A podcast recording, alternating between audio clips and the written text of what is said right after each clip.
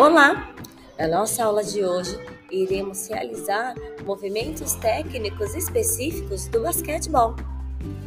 Na trilha de aprendizagem de vocês, vocês poderão encontrar dois vídeos sobre drible, arremessos, condução de bola de forma correta.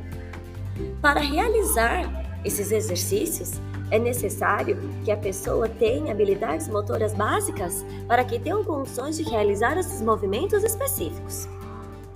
Assista o vídeo com atenção, treine os movimentos, grave ou tire foto, poste ou envie através do e-mail disponível no próprio formulário. Essa é a nossa aula de hoje e até a nossa próxima aula.